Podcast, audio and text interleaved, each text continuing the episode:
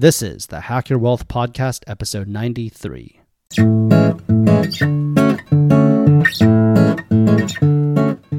Welcome to the Hack Your Wealth Podcast, where we teach wealth building hacks for lawyers, engineers, and M B As. I'm your host, Andrew Chen. All right, thanks so much again for tuning into the podcast.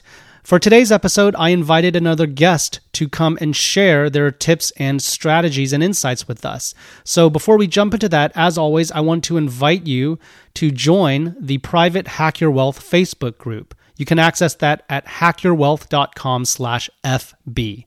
Definitely encourage you to join us there. It is a place for us to connect, have a two-way dialogue. I'm in there every single day, often multiple times a day, and I try to respond to every question and comment there. And it's a place where people can ask about financial independence, early retirement, tax strategies, real estate investing, side business income, online income, career transitions, career advice, or just ask about whatever's on their mind related to personal finance or career-related issues. Definitely encourage you to check that out. It's a great, friendly, helpful group of people, and we would love to have you there. Again, hack your wealth dot com slash F B. All right, let's jump into today's interview. My guest today is Tracy Winters. Since twenty sixteen, she's been the director of individual insurance at Good Neighbor Insurance, an Arizona-based health insurance brokerage firm founded in nineteen ninety-seven that specializes in health insurance advisory and consulting for nomadic travelers, long-term travelers, expats, and traveling early retirees. I learned about Tracy and Good Neighbor Insurance from an active Facebook group on nomadic early retirement that I'm a member of, and I asked a question in that group about how other early retirees, particularly long-term traveling early retirees, deal with health insurance because, you know, getting good, affordable health coverage is a real challenge for Americans in particular because in America, health insurance tends to be tied to your job. And if you don't have a job anymore because you're early retired, then you probably don't have employer-sponsored health insurance. So what do you do for health care coverage as an early retiree, especially if you've got a long way to go before you're covered under Medicare, which itself does not cover you much if you're internationally nomadic. Anyway, most other industrialized countries don't have to deal with this problem because they have national health insurance schemes or a single payer system or some other way that's not tied to an employer. But if you're an American, like I am, like a lot of listeners I'm sure are, then you have to solve healthcare in order to have peace of mind and actually enjoy early retirement. So when I got recommended to Tracy, I reached out to her to see if she could share any tips and advice for Hack Your Wealth podcast listeners about how to think about health insurance coverage as a traveling early retiree. So I'm really glad I was able to get her on the show to share her insights on this. So without further ado, let's jump into it. So h- how are you doing? Thanks so much for taking the time to chat with me today. Oh, I'm doing well. I'm doing well. So, well, thank you for asking. That's really great. Awesome. Um, uh, I wanted to maybe just start off by learning a little bit more about, you know, your background. I understand. So I, I actually found you, um, I was just uh, kind of mentioning in the intro earlier, cause I, you know, recorded before this, um, that, uh, I, uh, came to know your name and your, your health insurance, uh, brokerage from, um, a Facebook group that I'm a part of where I was asking about, you know, how, how do people deal with health insurance, um, uh, after they retire, especially if they're traveling nomadically long-term for, you know, large portions of the year or even the entire year. Um, and so, uh, Uh, I I uh, learned about you and your brokerage from uh, one of the admins in the group, and so I, I wanted to reach out. And so I, I guess I just wanted to first start by understanding, you know, what exactly is the nature of your role at Good Neighbor Insurance? So um, what I do here is I work with individuals, um, either individual people or families, um, to help them find either short-term or long-term um, plans for their uh, international needs. And that doesn't necessarily have to be a U S citizen going out.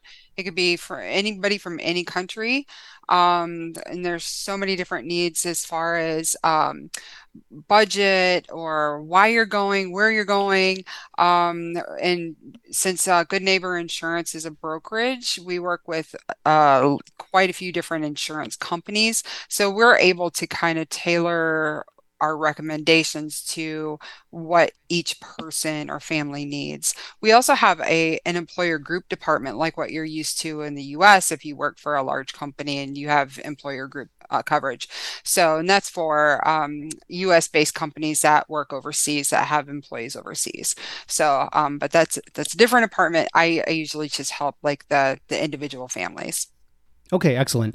Um, I'd love to get uh, a little bit more insight in terms of like, how did you, like personally, how did you get into health insurance advisory work? And for listeners on the podcast who are, you know, interested in this topic and, you know, they know that how important the topic of health insurance is, why might listeners want to pay attention to what you have to say about health insurance coverage for long-term traveling early retirees? Um.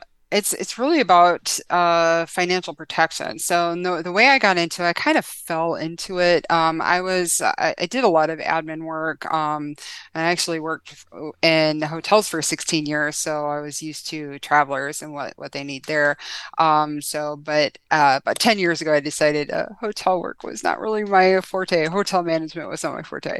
Um, so I found um, Good Neighbor Insurance. Uh, just I was just looking for something new. Um, they, they didn't require um, a lot of insurance background, um, which was fine, but I, you know, got to working with people traveling all over the U S, especially for like uh, you, uh, humanitarianism, uh, humanitarianism, um, social good, uh, people going overseas to adopt children, um, and just those who want to visit other cultures. Um, and the more I talk to people, it's it's exciting. And someday I can't wait to retire and travel the globe too. Um, but it, it really has been Um, so great to work uh, with a company like uh, Good Neighbor, just because um, I do I do feel like I'm helping, and we do help find like the best fit for especially those that maybe have pre-existing conditions that can't get covered other other ways. We have we can you know, at least if we can't help, we know which way to go for each one of our clients. Okay, so. Excellent. Um, so maybe to just frame the discussion, to help uh, listeners kind of get into the, the right headspace, what is the mindset or like maybe the mental framework for how potential a potential nomadic um, retiree should think about health insurance coverage? Like, for example, one philosophy might be to uh, just uh, buy enough insurance coverage to prevent a surprise medical bill from bankrupting you or forcing you to go back into the workforce. So maybe that means very limited coverage or really high deductibles, whatever the case may be. Uh, but curious if you have any like framework or right mindset that you think a potential nomadic retiree should have as they think about their uh, post-retirement health insurance options. Um, there's a lot of different ways to begin the discussion when you first start planning uh, uh, your trip overseas or your trip, your move or uh, your journey. Um, so what we'll want to know from a client first and is uh, what is your current or past medical history? If you have a, a lot of um, different pre-existing conditions or something recent, um, and you're going over long long term, um, expat insurance plans, the long-term renewable plans, uh, require medical underwriting. So the coverage isn't automatically accepted. Um, so we need to know um, what needs to be covered, or we need to know up front, like, are are you going to be covered? So uh, so plans that may cover a pre-existing condition um, would have a higher premium. So that's something to keep in mind. If um, you know, we've we have clients that have uh, diabetes that need regular um, Uh, like insulin, which could be expensive in the U S, but maybe not uh, in other countries. Um, so that's something to keep in mind when you're trying to um, start your budget. And that's another um, another thing that we want to know up front. Like, do you have a budget? Like, is there some uh, frame of your finances that you want to set aside just for the premium? And if you do want a high deductible, that's great. Some of our plans go uh, even up to twenty-five thousand. Um, all plans go up to, you know, the long-term plans go up to five thousand deductible. Some offer the ten thousand, twenty-five thousand. Um, another uh, thing that we'll need to know up front is, do you want coverage in the U S? Um, so this is advisable if you do um, if something happens and you do get a uh, more serious illness, do you want to be able to come back to the U S? So those are things to just the frame of it. I see. Um, you mentioned a, a, a moment ago that all the long-term plans have a deductible that, you know, five thousand can be higher, maybe ten thousand. So did you mean that those are the, the lowest deductibles, or are those like more like the upper bound? So um, you'll have, for all of our plans, there will be deductible options. Uh, some of our long-term plans will go as low as Uh, two hundred fifty dollars deductible for a year. Um, but whereas you can have a five thousand dollars deductible, and typically it's per person, not, not a family deductible. Um, so, so if you want a five thousand dollars deductible per person, um, there's that option. There's just, you know, there's going to be many options when you get uh, quotes for coverage. Uh, interesting. So, um, and though, so it sounds like you can sort of probably, I'm sure, pay more premium to get a lower deductible. And did yes. I also hear correctly that the option to get care in the U S is is not like automatic, it's like an add-on? Is that the right way to think about it? Um, it's a choice. So uh, you can choose on most plans to exclude coverage in the U S, which would bring your premiums uh, down significantly. Um, but yeah, it is an option for, for the international uh long-term plans. Okay. Um, and you mentioned medical underwriting. All the international plans, it's, I think I heard you say, uh, require medical underwriting. Yes. Can you, you know, share any insight on um, what does that entail, and what are they, what are they looking for? So they're they're looking to keep their risk level low. Um, so for those that have, um, Uh, like I like the example before, for those that have a condition like diabetes, um, then we're limited on which companies will accept that person. So, so they're going to look at that individual person. How much are, you know, how much are they going to look at, at claims for this person if they take this risk on? Um, well, we have to charge a little bit more in premium to cover this pre-existing condition. Another another one that's pretty common are is those that are on like high blood pressure medication. Um, a lot of a lot a lot of the low cost budget plans are going to have um, or can offer coverage but may exclude cardiac, um, which means anything to do with high blood pressure, heart, anything. Um, you can get your insurance, but it's not going to cover that. So if you want something to cover that pre-existing condition, um, the, uh, the insurance companies, the underwriters are going to take a look. Uh, what is, what's your actual risk? Like, what's your dosage? Um, you know, do you have, have you had a heart attack in the past, or are you just, is it, um, So they they want to look at your medical history a little bit closer if if you are on kind of like a maintenance medication. So essentially, underwriting is just the insurance company um, evaluating the risk, their risk, in covering a person with pre-existing conditions. So f- fair to say that, you know, your chronic conditions are probably going to be have less options. Maybe if you had an acute condition some time ago but is no longer there, you know, le- less concerning. Yes, that's that's correct. So if you were on high blood pressure medication and, um, you know, through diet and exercise got off of it uh, two years ago, you may not have any exclusions going forward. So so it's it's really a case by case basis. But and and the more you tell us within limits, you know, because uh, you know we still we still want to uh, stay uh, HIPAA compliant, um, where you know we you share share what is relevant, um, but we don't want to get we don't share um, any medical history unless you give us permission to go to the insurance company on on your behalf. Uh, I see. It's a requirement though, right? So I guess if you don't share it, then they will just say, sorry, we're not going to cover you.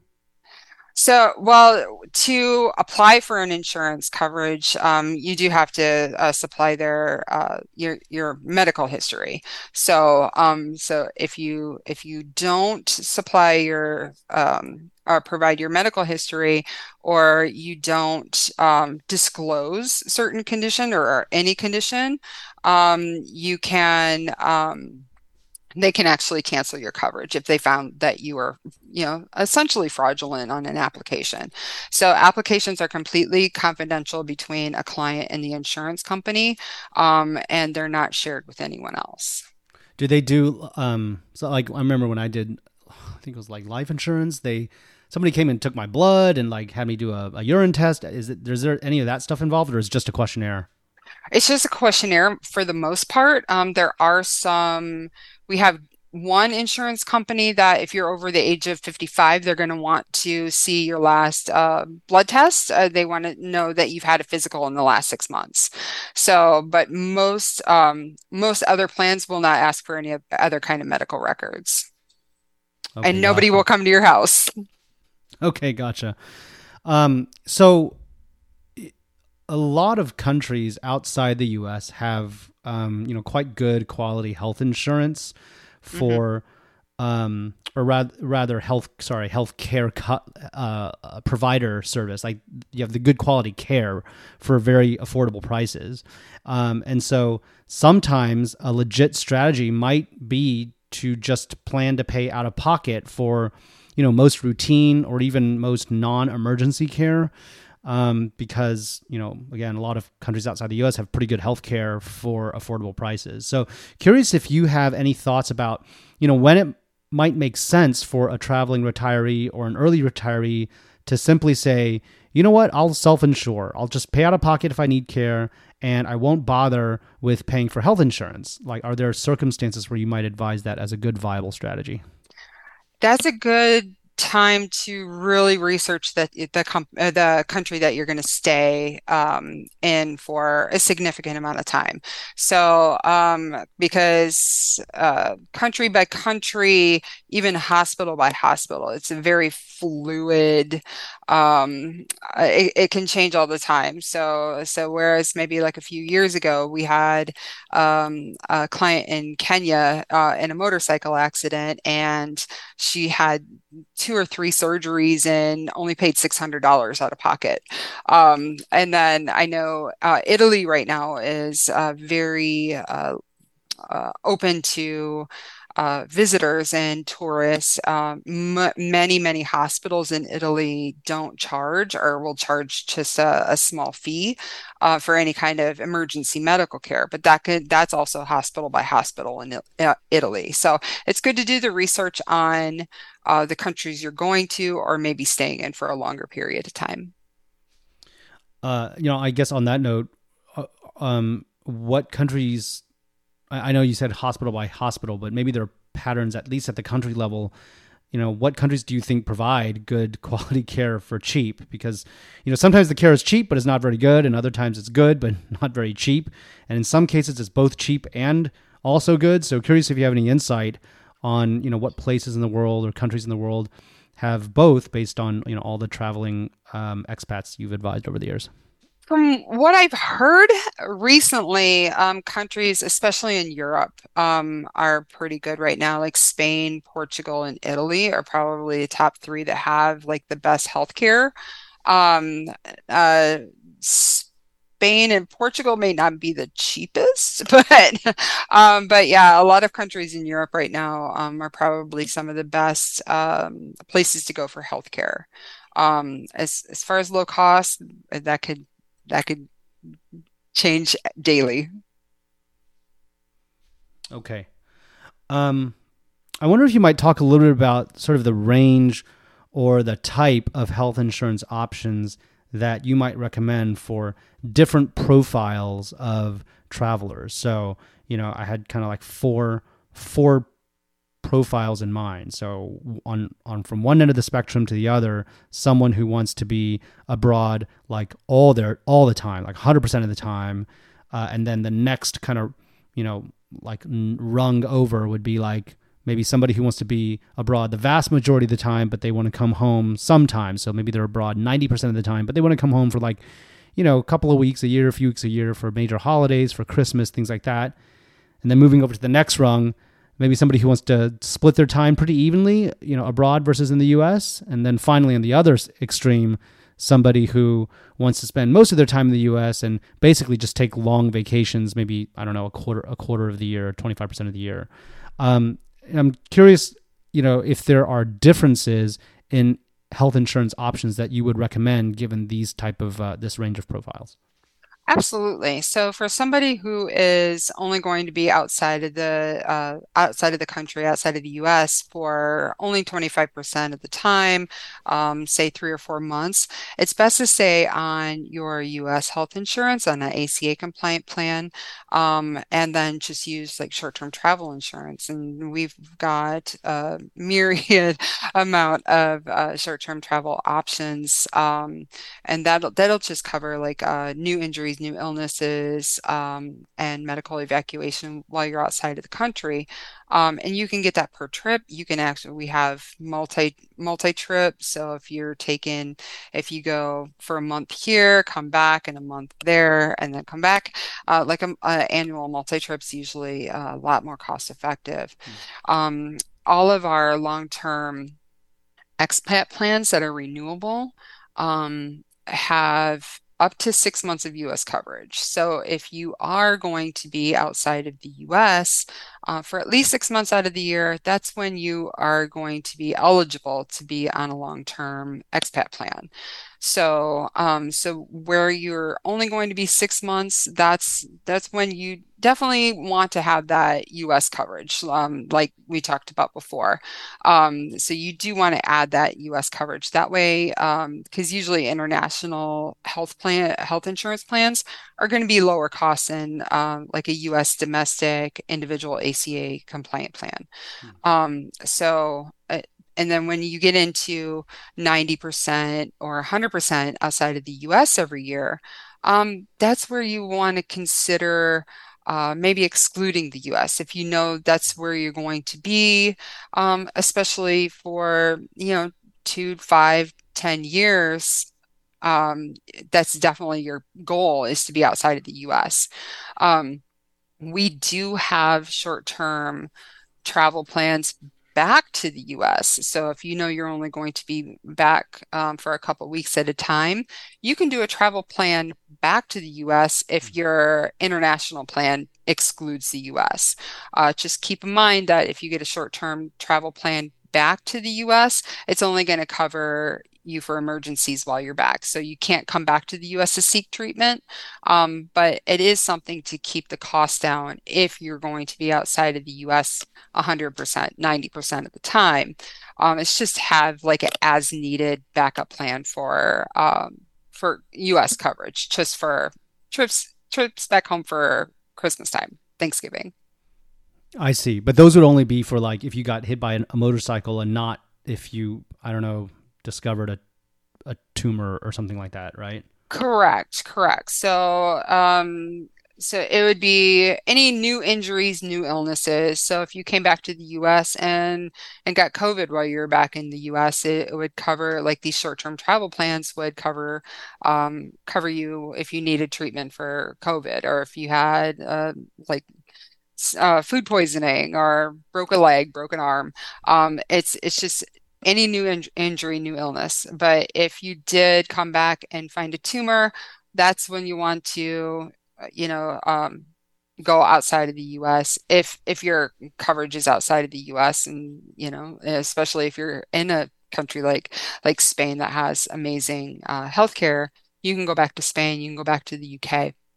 Um, or whichever country you had come from. There's, and I know like Singapore has uh, incredible uh, healthcare coverage. So, I mean, there's there's plenty of places that you can get treatment. Um, but if you do come back to the U S, something like that happens, you find it, um, you'll likely, and if you do want to stay in the U S for treatment, you can, you'll have to get on uh, a U S domestic insurance plan. So, and U S domestic insurance plans will cover pre-existing conditions from day one. So if you, you know, if you want to stay back in the U S for treatment, that's what you would have to do if you excluded it, if you excluded U S from your expat plan. Right, I see. That the ones uh, I forgot, but the the ones that, is it the case that for if you if you were you did find yourself in that unfortunate situation and you're like, I need to switch back to a U S plan, U S plans cannot exclude pre-existing conditions if they're A C A plans, or just all of them, just all plans now cannot? If if it's an A C A compliant plan or Obamacare plan, um, they cannot exclude pre-existing conditions. Okay, um, and. Uh, You mentioned, I think that you mentioned that uh, the long term, like if you're spending vast majority of your time abroad or even all of your time abroad, the long term international health plans tend to be a lot cheaper. I was wondering if you could comment why that is. Is that just because the cost of care is, is lower in other countries? Yes, for, for most countries. So um, I do have one plan that's going to exclude countries like Singapore and China and um, Taiwan, just because they have uh, their their medical costs are so much higher. Um, uh, they're comparable to the costs in the U S. So, um, but most plans, as long as you exclude the U S, um, it's just the U S and Canada sometimes. Um, but but yeah, it's just because the cost in the U S is is so much higher. I see. So do, does the premium amount depend on where you're going such that you actually have to stay in those countries? Like you can't just be truly nomadic? Or is it, are they more plans that cover everywhere, maybe with a few ex- country exclusions? What's the right way to think about that? Um, so when you apply for a long-term coverage, you do have to um, have a destination in mind. So even if it's a temporary destination, even if you're going to um, maybe just going to be in New Zealand for a couple of weeks and you have an Airbnb address, you do have to have that. And um, some plans do base their rates on what country you're going to.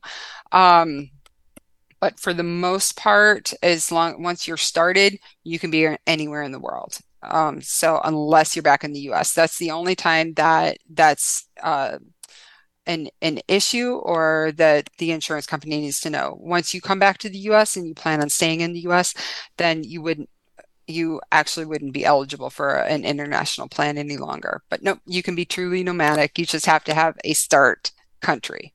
Th- then how is that not a totally, I guess, totally hackable? Because if a lot of plans say, will exclude something like Singapore or Taiwan or something, and then you have your Airbnb address in New Zealand, uh, you go there for a month. And let's actually, let's let's remove, like, I don't know, like, you know, hacking intent, but like, let's say you went there for a month and you're like, you know what, I haven't figured out what my next destination is, but ro- come week four ro- rolls around, you're like, Singapore sounds nice, why don't I go there? Even though you would not have been able to buy an insurance plan for Singapore had you started out there. Like, surely insurance companies know that. How, how is that, you know, I guess allowed if you can be truly nomadic? So unless the country is actually excluded, like the, like the one plan that we have that does exclude, like if you exclude the U S, you exclude Singapore, you exclude China.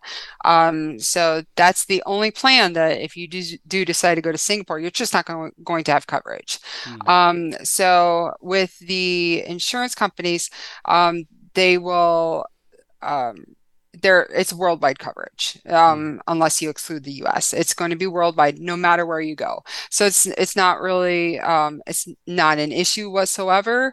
Um, you can you can be anywhere in the world. Um, they're just going to base the rate on the address that you provide. So a lot of people use a friend or family members that's maybe based in Spain, um, and that's completely fine. Um, every insurance company is. Um, Uh, and we've double checked, because that's what we do as a brokerage. We double check and make sure everything is copacetic with the, with the insurance companies. Um, but they, they've all confirmed, nope, as long as you have an address outside of the U S, you can be anywhere in the U S and have coverage, as long as that covered, that country is not excluded from the start.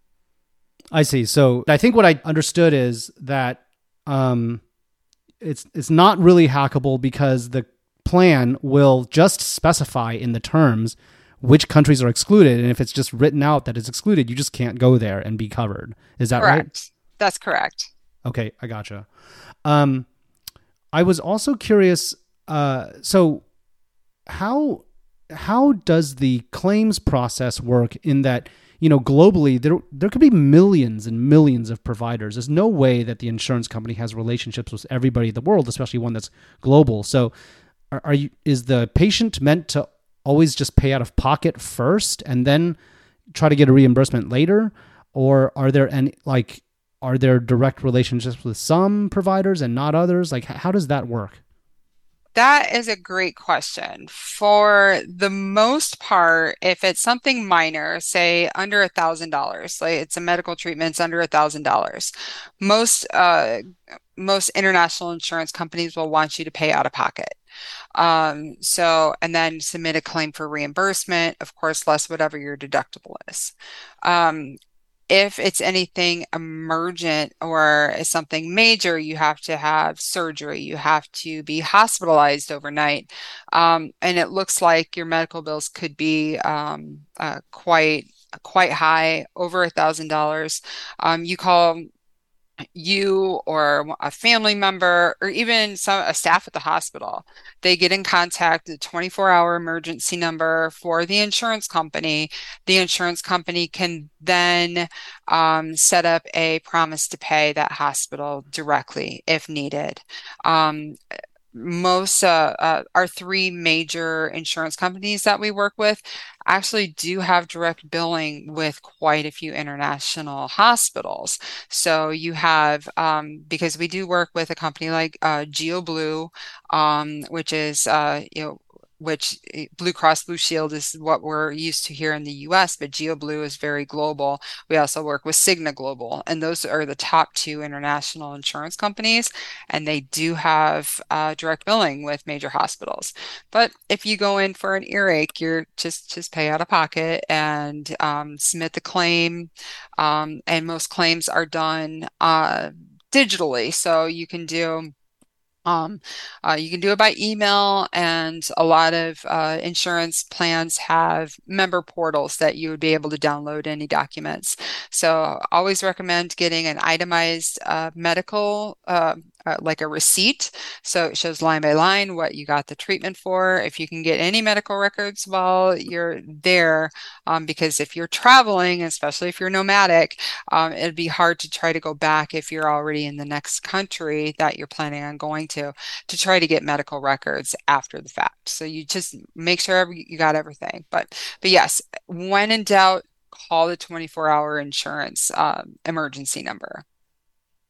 Uh, I see. So to ask them, like, if I want to get this surgery done, let's say, um, you know, c- can I set up a direct billing, like call them to ask that type of question? Yeah, so you can actually pre-certify. So, um, and then when when usually, and pre-certification is really just to uh, for the insurance company to know uh, that it's medically necessary, that you're not just um, going in for some kind of elective surgery. Um, So you don't have to pre-certify with every single company, but if you know you're going, if you're scheduled to have surgery, it is best to have that set up. You can have the insurance company contact the hospital directly. They can work that out prior to, um, and some companies will also, um, you know, provide a letter, um, like a letter, you know, it's, this is covered. Um, and, but yeah, it, yeah, the insurance company will work that out.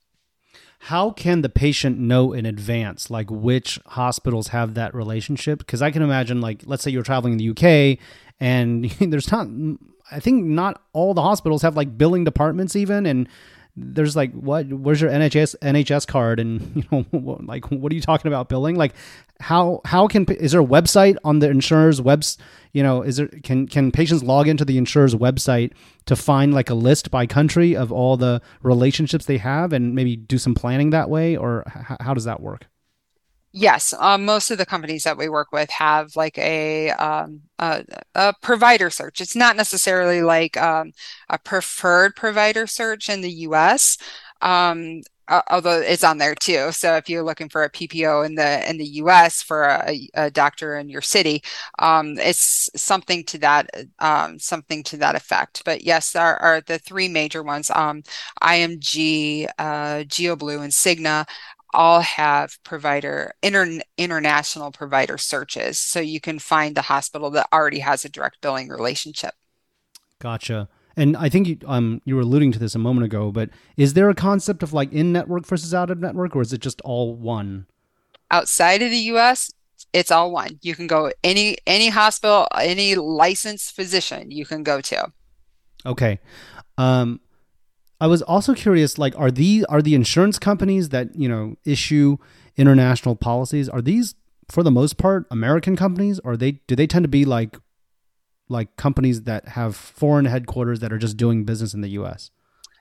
GeoBlue, I M G, um, and another company that we work with, Azmuth, they are all U S based. Uh, Cigna Global is actually out of uh, the U K.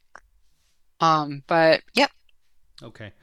Um, I wanted to shift a little bit and talk about uh, A C A plans. And I was just curious if you have any insight. This might be orthogonal, but I just don't have a good way to think about it. Like, curious what coverage options do A C A marketplace plans provide if you, you know, were going to be a nomadic retiree? I'm sure it probably depends a lot on what state you're domiciled in, but are there any general insights you have for listeners on whether whether they can even utilize an A C A marketplace plan uh, for health insurance as a traveling retiree? And if so, how?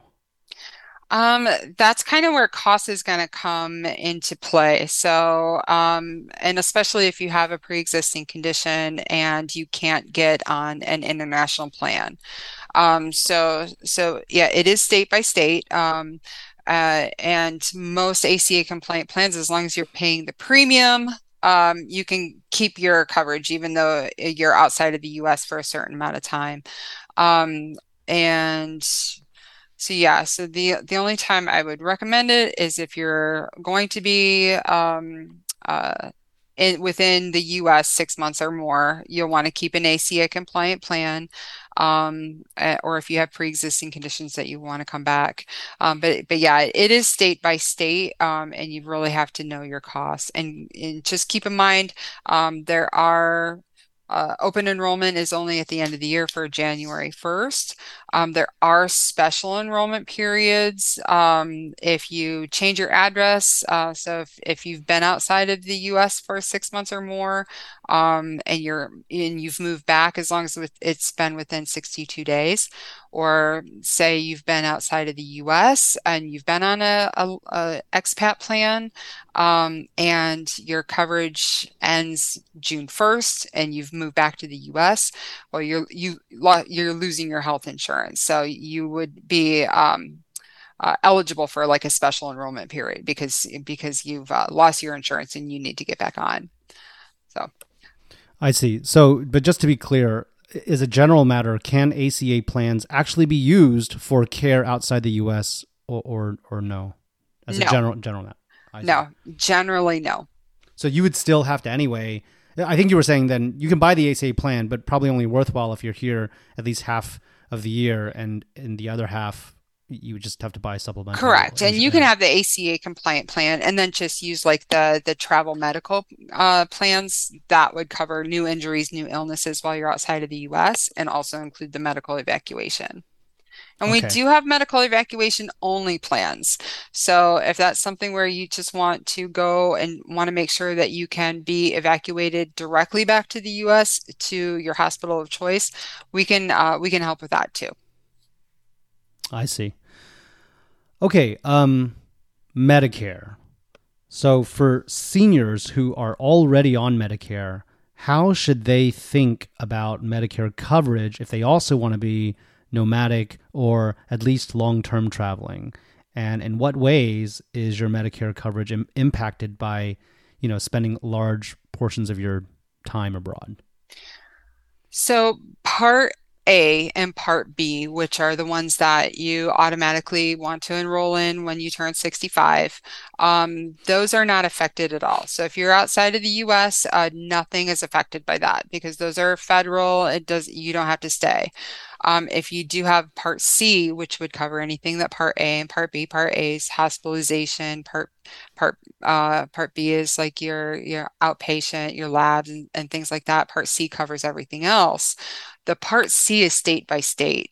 So if you are on, uh, if you do have part C and your home state finds out that you're not You, you've been outside your state for three, six months at a time, um, that's when they can cancel that. And th- so that's the only, that's really the only part, Medicare part, that would really be affected if, if you're outside of the U S for an extended period of time.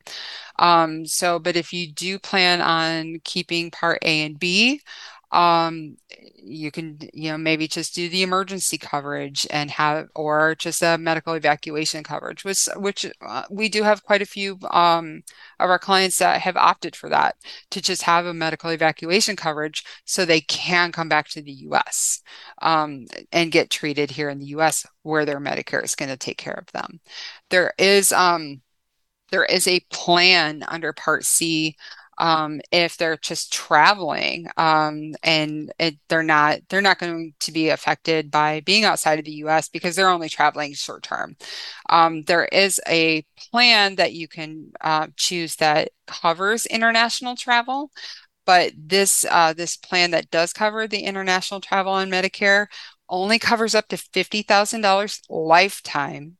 Uh, has a twenty percent coinsurance and a two hundred fifty dollars deductible, which means it's really one and done. So if you choose to get that that plan under Part C for the international, and you go to the Caribbean on a cruise and you have to go to the hospital um, because you know you have to have surgery on a leg, it's really that's all you're ever going to use. Um, and now you're out of pocket ten thousand dollars because of that, because you have that deductible. But we have short-term travel plans that can kind of uh, compensate, uh, like to be a little bit additional coverage for those short-term, um, you know, especially for seniors. I see.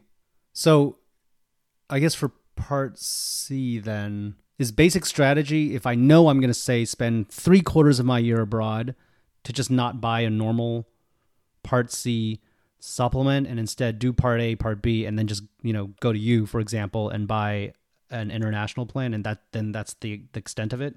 That would be advisable. So because there's there's no um uh and it, this is really uh not in my wheelhouse. So like Medicare got go, uh, Medicare dot gov is really the best plan, best website. It's a really good website for a government website um, to to get more information on this. Um, but but yeah, Part A, Part B, and and also Part D are are not affected, and you can keep that coverage. Um, and then if you want something supplemental while you're outside of the U S, we can do. Um, th- that's when you want to get the the expat plans or a travel plan that doesn't cover the U S, so you're not paying the additional premium. I see. So like if I was, you know, my first year of Medicare, let's say, and I'm like, go, go, go. I want to, I want to travel. And, you know, I, I buy international insurance from like my, to cover my Part C part, I guess. Mm-hmm. Uh, and then after a few years, I'm like, you know what? I'm tired. I'm ready to plunk down and, you know, just play golf all day in my home state. Then I could still do open enrollment and get a normal Part C plan, I think. Right. I believe so, but I'm not the best person to ask that. No, no worries, no worries. So, but yeah, I, I think you'll, you'd have to check, um, you'd have to check within your home state um, to see uh, like what's available for Part C. Can I ever use my Part A and B abroad, or is that only if I'm inside of the U S? Only inside the U S. I see. Uh, interesting. So it's not affected, but it also doesn't do me much good outside. Correct. Correct. You still have to, um, uh, you still have to pay for Part B or Part D um, while you're outside of the U S, um, but it's not affected. You, I, you keep it forever as long as you're you're paying for uh, Part A is um, is automatic, and, and there's no charge for for the Part A. It's already paid for, but Part B and Part D for uh, D is their prescriptions. Um, there there is that additional. that uh, charge that you have to pay. Okay. Um, I wanted to talk a bit about repatriation. How should folks think about like when it's worthwhile to repatriate back to the U S to get medical care versus staying, you know, in country and uh, getting it abroad? Um, it really will depend on the situation. So, um, and, and repatriation, evacuation, um, is something that's very, very important, um, for, for you know, good, our brokerage here, Good Neighbor, um, that every single policy that we have includes evacuation and re- repatriation. So um, now with evacuation, um, this is covered when it's a life-threatening uh, or li- life or limb-threatening situation. You're in the hospital, maybe you're in an area that doesn't have the best coverage. Um, you know, maybe you're in Luxembourg and they want to take you to France. So um, that's when the insurance company and the hospital will work on getting you um, across borders to get you the, the best and nearest hospital for treatment. And most evacuations are always going to take you there. Um, so if you do have to have a medical evacuation, every single one of our insurance plans, uh, once you're released from that hospital that you were evacuated to, you will then have the choice to either go back home to the U S if you want to keep recovering in the U S, or you can go back to where you were evacuated from. Um, if you, so if it's something that's maybe um, not immediately life-threatening, but if if you do get, um, you know, an unfortunate diagnosis um, and do want to come back to the U S for treatment, um, that would be your own responsibility to go home if you did want to repatriate. Um, just, and a lot of times people do want to have that emotional support of family and friends here in the U S. Um, so, so that's when you want to come back to the U S. Um, but again, that's, that would be your own responsibility if it's not a life or limb threatening situation. I want to circle back to life or limb in a moment, but uh, are evac and repatriation different benefits, or are they one and the same in the eyes of insurance companies? They are different be- benefits. The evacuation is uh, going to be um, when you're in a hospital that is not going to give you the care that you need, or they're not able to provide the care that you need. Um, I I like to compare it often. If you're in a car accident here in the U S and say you're a block away from a hospital, but that hospital doesn't have a trauma center, that that and the ambulance isn't going to take you to that hospital because it's not going to be the best one. So, or or maybe they take you there just to get you stable, but then they're going to transport you to the hospital that's going to be the best for you.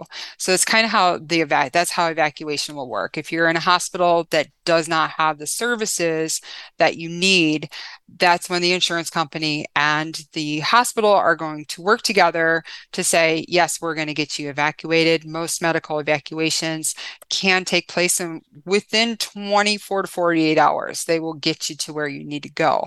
Um, repatriation is usually after the fact. So, um, so if you're medically evacuated, um, and you're, you're, you got the treatment in the hospital that's going to take care of you, um, then the repatriation, uh, sometimes it's included in the evacuation coverage, um, but sometimes it's a different benefit. It just depends on the plan. Um, but either way, it's going to be covered. The repatriation is covered. It's the, the policy wording is going to be a little bit different plan to plan, um, but it's always going to be included. I see. Is sorry, is the simpleton way to think about repatriation basically then that, you know, once you're stable, we'll buy you an airplane ticket home? Is that the right? That's correct. So mm-hmm. if if you were really life or limb and you then avail, you actually make use of the repatriation benefit, and you were like, you only you only had long-term international insurance because you were, say, living abroad uh, most of the year. They drop you off on the doorstep in the U S, but you don't have health insurance coverage here. So what happens next? So that's um, so if you've chosen not to have the U S coverage, um, then that's when you'll have to get on an A C A compliant plan just as quickly as you can, um, and that's also why the insurance companies give you the choice to go back to where you came from. So, so if you were in Luxembourg and went to, to France, um, they say, do you want to go back to the U S or do you want to go back to where you were? Um, that's why they, that's why they give you the choice. I see. Um, okay. And then you mentioned, you know, life or limb conditions. Uh, what are the, t- It, that may sound like it's very obvious, but I can kind of squint my eyes and think of maybe some scenarios where it's maybe not so obvious. So I was c- curious if you could uh, shed some more light on what qualifies and what doesn't. So um, a lot of times it's case by case. I we you know I know we had um, a client that was in um, leave South Africa, and the insurance company decided that they wanted to get they wanted to bring them back to the U S. Um, but it was like um, it was a, a Uh, I think like a back injury. So it was a spinal injury. Um, so they did evacuate that person back to the U S. So, so not, it was maybe not necessarily life threatening, but it's really going to like, this is, if it's urgent and very serious medical care, they're going to do the evacuation. So, um, but we've, we've also had people that maybe broke their leg and uh, they just, you know, the, it, and they could have lost their leg if they didn't get the correct sur- the, re- the correct orthopedic surgery, um, and then they'll get evacuated to the nearest and best hospital that would cover that surgery. So, um, so it's really going to be a case by case basis, and the insurance company will work directly with the with the hospital to make sure that um, that that person's getting the care they need. I see. Interesting. Um, sorry, this may sound really naive, or I don't mean to be melodramatic, but um, you have to, I guess, be conscious to make the evacuation election, right? Like if you were hit in a car crash and now you're in a coma, then you're just up to the good Samaritan graces of whoever found you. Is that, I, I think that's probably right, right? To a point, um, just uh, just like the pre-certification, the emergency contact, um, somebody from the hospital can call the insurance company as long as they have your information, um, or, or if you know if if you're you know a couple and it's it's your husband, then you, you know you can um, the wife can call on the husband's behalf. So so. Uh, no, you don't have to do that yourself. Um, as long as the hospital has the insurance company's information, um, and then they can take care of that for you. Okay, gotcha. Uh, and then lastly, you said that uh, all the plans that you guys offer in your brokerage have um, evac and repatriation. Is it generally included in just most expat, long-term traveler health insurance plans, full stop, uh, or just the ones that you guys work with happen to have all have it, but if you go to the broader marketplace, you know, it might be hit or miss. Which which of the two is it? Um, I think for the most part, a lot of them are going to include it now. Uh, I believe um, a Cigna is is the only one that's optional that we work with. So um, you can choose to not have it. If we quote Cigna, we are always going to quote it with the medical evacuation coverage. Okay, gotcha. Uh, Tracy, I think that's all I have. Where can people find out more about you and your work and services? So um, if you look at Good Neighbor Insurance, um, you can email us at info at G N insurance dot com. Um, we're here Monday through Friday. Uh, and then info will come to me and also come to um, uh, my uh, my partner in crime, Gabby, here. She can answer any of your expat or in, you know individual insurance uh, uh questions that you may have. All righty. Thanks so much, Tracy. Look forward to sharing this out with uh, our listeners. Take care. Okay. Thank you so much, Andrew. It was fun. All right. That's a wrap. I hope you enjoyed today's guest interview and got a lot of value and insights from it. If you like this episode, please hit that subscribe button to get new episodes automatically sent to you. Would love for you to not miss any episodes because the Hack Your Wealth podcast has a mix of action-packed solo shows where I walk you through specific strategies and tactics step by step, as well as guests who share their expertise about specific areas of personal finance, and finally profile interviews of business owners who are trying to turn their side hustles into fully financially self-sustaining sustaining passive income streams. We break down exactly what they do, how they do it, and how much they're earning. So be sure to subscribe so you don't miss any of that great content.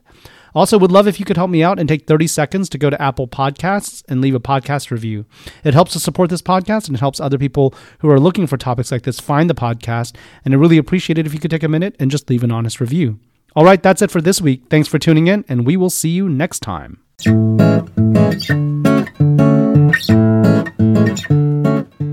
Thanks for listening to the Hack Your Wealth podcast with Andrew Chen. If you like the show, please leave us a review on iTunes and check out hack your wealth dot com for all our latest content.